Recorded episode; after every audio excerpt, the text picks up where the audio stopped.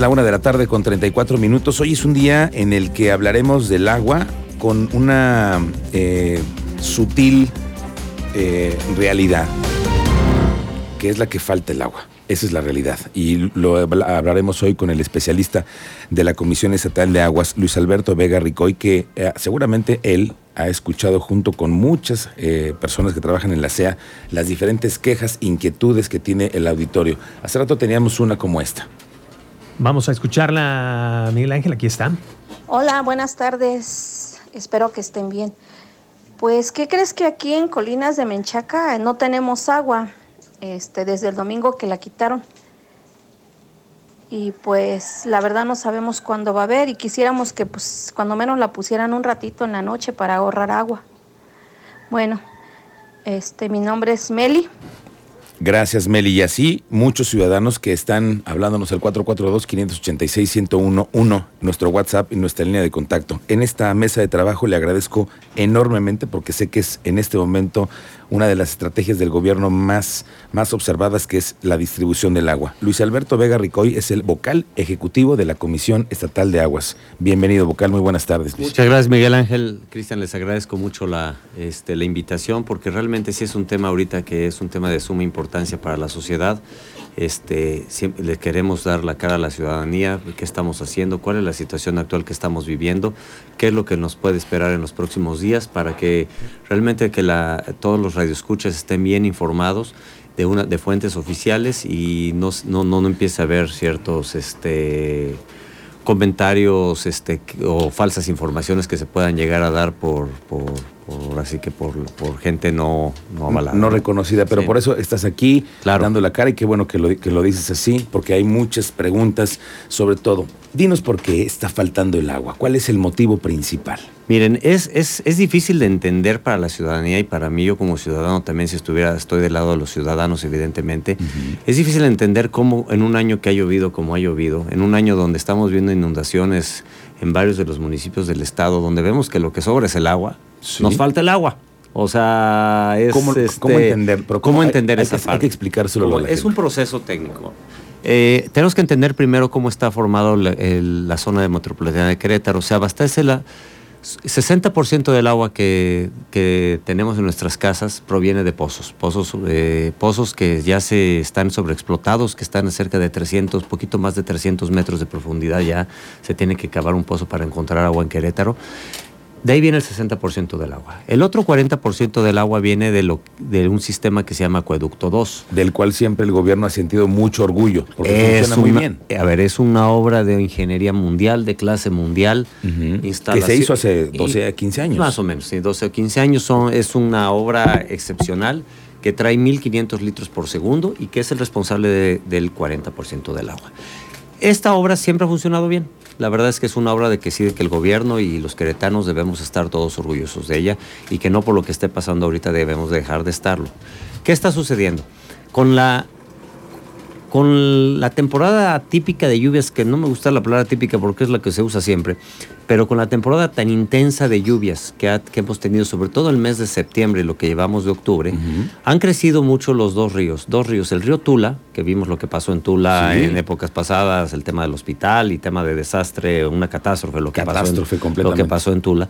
Y ahora con el río San Juan, este que también estamos acabamos de ver, estuve con el gobernador, el gobernador este, recorriendo todas las calles ahí en San Juan, viendo cómo estaban la, este, colonias enteras este, de forma complicada. la llave y todo la. Rueda y todo eso. Ahí me tocó estar el lunes con el gobernador, con la el agua hasta las rodillas ahí este, pasando por las calles. ¿no? ¿Y esto es por qué? Eso es porque, por porque es una, ha sido una temporada que se ha concentrado mucho y vienen desfogues, vienen agua, viene agua desde el Estado de México, que es donde se forma el río San Juan, y llega hasta y desemboca en Simapán. Entonces en Simapán confluyen estos dos ríos. Al, traer demasiada agua estos dos ríos, ¿qué pasó con Simapán? Se llenó. Ajá. Se llenó, Simapán lo controla la Comisión Federal de Electricidad. Eh, la Comisión Federal tiene autonomía sobre esa presa. Ellos son los que mandan. Ellos son los que mandan ahí. Nosotros no tomamos, tenemos autonomía. No tomamos nosotros el agua de Simapán, lo tomamos de un manantial que se llama Infiernillo. En, y que ahora la Comisión Federal de Electricidad, al tomar la decisión de desfogar, porque sus, sus niveles de la presa subieron mucho. Están altísimos, están arriba del 100%, ¿no? Sí, no, bueno, ellos realmente deberían de estar en un, están cerca de unos 3 metros arriba del nivel que deberían de estar. 3 metros es muchísimo. Lo cual, lo cual es, es, está peligroso. Es muy peligroso. Es, realmente entendemos en esta parte de la Comisión Federal porque realmente lo que están haciendo y desfogando, están desfogando 500 metros cúbicos por segundo. Para tener idea, lo que traemos nosotros de agua de la zona es de 1.5 estamos hablando de tres, eh, están desfogando 300 metros más. 300 metros más. 300 veces más, perdón, de lo, que, de lo que está. Es una barbaridad de agua. Una verdadera barbaridad. Entonces, esta, esta, y por eso se está colapsando el sistema del acueducto Exactamente. el 40% del que el desfogue de esa El desfogue de esa presa está cayendo sobre nuestros manantiales, lo cual está enturbeciendo y poniendo, metiendo lodos y metiendo, enturbeciendo nuestro sistema. Entonces, nosotros como, como Acueducto 2 nos estamos viendo, es la tercera vez que sucede en mes y medio, en un poquito más de un mes, que se ha parado el sistema de Acueducto 2. ¿Ahorita está parado? Ahorita está parado. Está parado desde el primero de octubre. Desde el primero de octubre. Tenemos una semana. Tenemos una semana con sistema irregular, sin embargo, tenemos reservas. Cuando hablas del sistema irregular, es que sí, de un momento sí, claro. de, pronto. Sí, nosotros tenemos reservas. Reservas de agua aquí, tenemos tanques de almacenamiento, tenemos reservas de todo tipo, ¿no? Originalmente se nos había informado que iba a ser un cierre temporal, una, apertura temporal, no es un cierre, es una apertura temporal de desfogue de. Sin embargo, este se ha venido con las lluvias que fueron el fin de semana, se vinieron alargando más y más y más. ¿no? Entonces hemos estado teniendo que hacer uso de nuestras reservas y de eh, crear un sistema de tandeo. ¿Qué es un sistema de tandeo? Repartir el agua equitativamente dentro de las colonias de Querétaro. ¿Cómo se hace eso? ¿A través ¿Cómo se hace? Algunas colonias les toca un día, otras les, toca otro día. Es realmente un, sistema tandear, no me gusta usar la palabra, pero es un tipo de racionamiento del agua para poder ser equitativos y que los que les y, que, y ser justos con la, con la población. La zona más afectada, y esto sí es bien importante, es la zona norte de la ciudad. ¿Y será la más afectada también? Sí, es la más afectada. ¿Y seguirá siendo la más afectada? Sí, pero tengo también tenemos estamos ahorita les comento en que estamos trabajando para para para que no para solucionar el tema no si es la más afectada por un sistema un problema técnico que no es problema se, se, surte de acueducto 2 por el sistema de presión y de válvulas y demás es la zona que nos cuesta más trabajo que, que se surte necesariamente de ahí. Okay. qué estamos haciendo recordemos que el 60% del agua se, se surte de los pozos. De los pozos. Ese 60% lo estamos estirando para que cubra el 100% de la población, pero no es, agua, suficiente. Entonces, por eso es el sistema de tandeo, para que el, tratar de ser equitativo y le llegue a todos. ¿Qué estamos haciendo como sea? Estamos junto, nos juntamos ya con el alcalde del Bernardo Nava, el, gobernador Mauricio Curi nos dio la instrucción de buscar a los municipios, buscar apoyo de los municipios para trabajar en conjunto y ya creamos un sistema, digamos que una flotilla de pipas que van a estar entregando agua a todas estas colonias que no han tenido agua de, forma, de forma continua a partir del día de hoy. Y creo que, que aquí está el medio del asunto en este momento, porque empiezan a, darse los abusos en el tema de las pipas y eso. ¿Cómo la, la CEA lo controla? ¿Cómo lo vigila? Nosotros vamos a tener cerca de 50 pipas ahorita trabajando, vamos a contratar más para poder dar el servicio.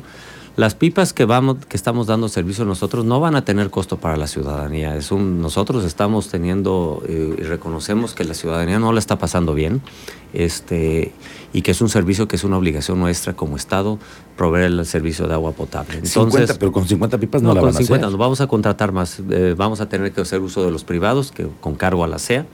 Este es un tema mayor estamos hablando de posiblemente en algún momento de los del fin de semana pudieran llegar a ser hasta 300 colonias afectadas por falta de, agua, contando las que ya están ahorita sufriendo la, carencia del vital líquido, ¿no? Ahora, Tenemos que, pero ¿qué, sigue después? O sea, eh, eh, hay que buscar decirle ah, al auditorio cuánto tiempo va a durar ¿qué, ¿Qué sigue? Ya afortunadamente ha dejado de llover, la naturaleza nos está dando un respiro, nos está ayudando. Un poco de tregua. Sí. La presa sigue desfogando, la CFE nos informa todos los días, vuelvo a repetir, esta es una decisión de la CFE y está, la presa está controlada por la CFE.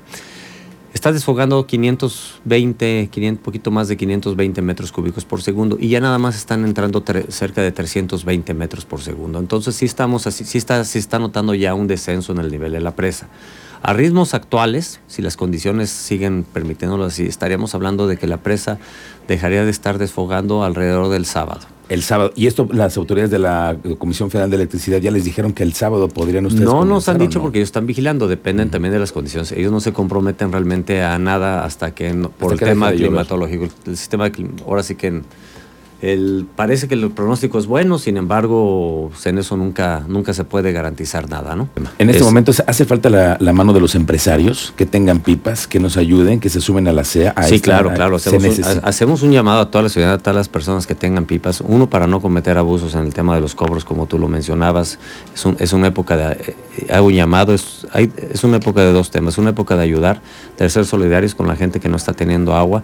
Sí, yo invitaría a todos los empresarios piperos, a los empresarios, a los desarrolladores, todos aquellos que tengan pipa de agua potable, que la pongan en- a disposición de la ciudadanía y que, y que seamos solidarios en este momento. Y también hago un llamado al tema de cultura del agua. Es un excelente momento a todos para, para reconocer la valía del vital líquido Sí. y, y porque realmente cuando no lo tenemos es cuando realmente lo empezamos a valorar, ¿no?